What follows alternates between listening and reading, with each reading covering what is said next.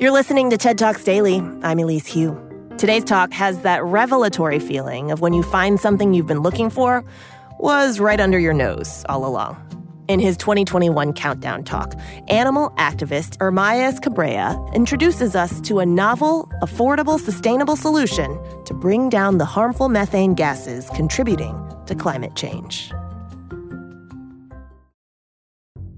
Support for TED Talks Daily comes from Progressive. Are you thinking more about how to tighten up your budget these days? Drivers who save by switching to Progressive save over $700 on average, and customers can qualify for an average of six discounts when they sign up. A little off your rate each month goes a long way. Get a quote today at progressive.com. Progressive Casualty Insurance Company and Affiliates. National annual average insurance savings by new customers surveyed who saved with Progressive between June 2020 and May 2021. Potential savings will vary, discounts vary, and are not available in all states and situations. Thanks to our partner Destination Canada for sponsoring today's episode.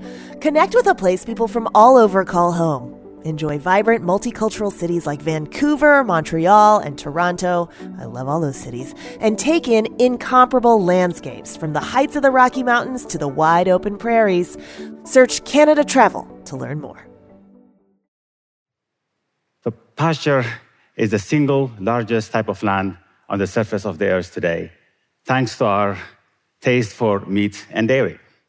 Just over a quarter of all land is used for livestock. That's more than forests or farm fields or anything else.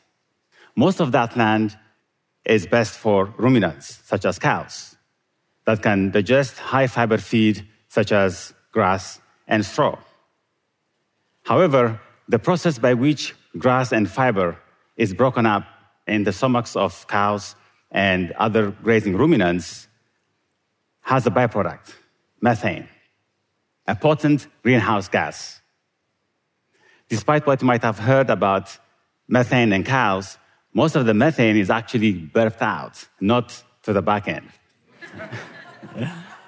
and that represents about 2 billion tons of carbon dioxide equivalent per year, or more than 4% of our annual global greenhouse gas emissions. We have a methane problem from cows.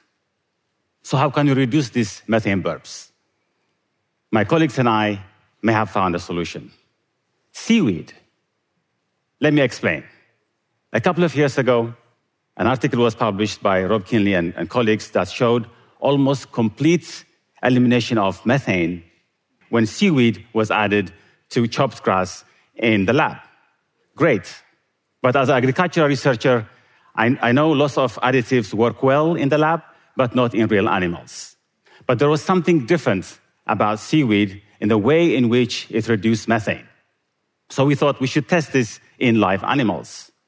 In collaboration with Joan Salwen, an entrepreneur, and colleagues from James Cook University and CSIRO, we decided to conduct a small experiment to determine the amount of seaweed we might need to use. This was the first ever experiment in dairy cattle, and we had no idea how much to, to give them. So we started with about 60 grams per day, going up to 250 grams. Mind you, this was mixed in with 25 kilograms of their feed. One of the graduate students I work with, Breanna Roque, trapped their methane uh, burps. in that first experiment, the emissions were reduced by up to 67%. Uh, And I thought at first the equipment must have malfunctioned, but it was real. But we were left with more questions than answers. Would the microbes in the gut get used to it and start producing methane over time? Would the seaweed be stable over a long period of time in storage? Would the taste be affected and the cows turn up their noses? Or would the seaweed affect the cows uh, health or milk production. So we teamed up again to conduct another trial. Over a five month period, we saw the seaweed that was harvested three years prior reduce emissions by over 80%. And, and Our colleagues in Australia, they saw up to 98% reduction in a similar trial. That kind of reduction is simply staggering. As you increase the amount of seaweed, you see a reduction in methane emissions.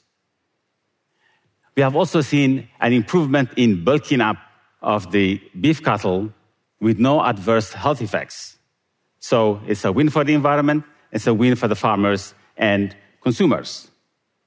A panel of 112 people got to taste steak made from steers offered seaweed and control, and they did not detect any difference. We also did a uh, nutritional quality of the meat, and we found no difference between animals that were offered seaweed and the control. So, how does it work? Some seaweeds contain ingredients that directly inhibit microbes in the cow's gut from forming methane without interfering with food digestion. The amount of methane produced is dependent on how much the animal is eating and what is in the diet. And as such, previous efforts to reduce methane emissions focused on changing the diet or improving forage quality. And we do have potential solutions other than seaweed to reduce methane emissions. Molecular additives to feed, such as 3-NOP, reduce emissions by about 30%. Even garlic and citrus extract can reduce methane burps by over 20% without affecting animal health and productivity. Now, you may ask, why not stop eating beef and drinking milk? that would be a good question. so, adopting a plant based diet with supplements may help shrink a person's carbon footprint in high income countries like the US. But you know, a lot of people are not going to do that. And for the rest of the world, these foods are needed to provide key nutrients such as vitamin B12 and vitamin A, which are critical for brain function, for vision, and immunity. These are found almost exclusively in beef and, and milk. And countries that have lower consumption of methane are associated with higher incidence of stunting. I know this firsthand.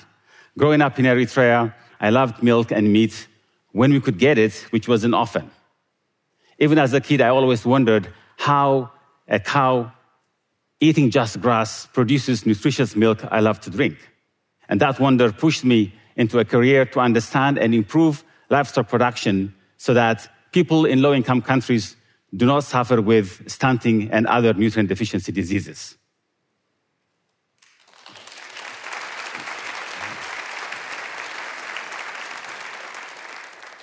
So, what now? We know seaweed can work, but the cultivation of the specific seaweed has been a barrier. It's not so easy to farm Asparagopsis taxiformis, but there are a number of efforts going on at the moment to scale up production.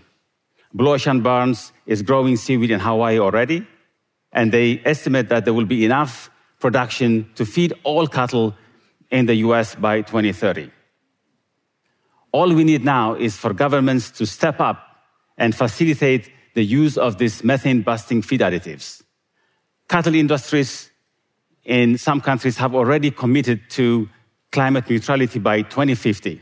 But if we can get these feed additive innovations into cow stomachs earlier, we can cut methane burps significantly. Given that methane only lasts in the atmosphere for a decade or so, we could even slow global warming in the short term. Yes, we have a methane problem from cows, but we may have seaweed and other solutions for these methane burps, helping us provide meat and dairy while maintaining a safe climate. Thank you. TED Talks Daily is hosted by me, Elise Hu, and produced by TED. Theme music is from Allison Leighton Brown, and our mixer is Christopher Faizy Bogan. We record the talks at TED events we host or from TEDx events, which are organized independently by volunteers all over the world. And we'd love to hear from you. Leave us a review on Apple Podcasts or email us at podcasts at TED.com.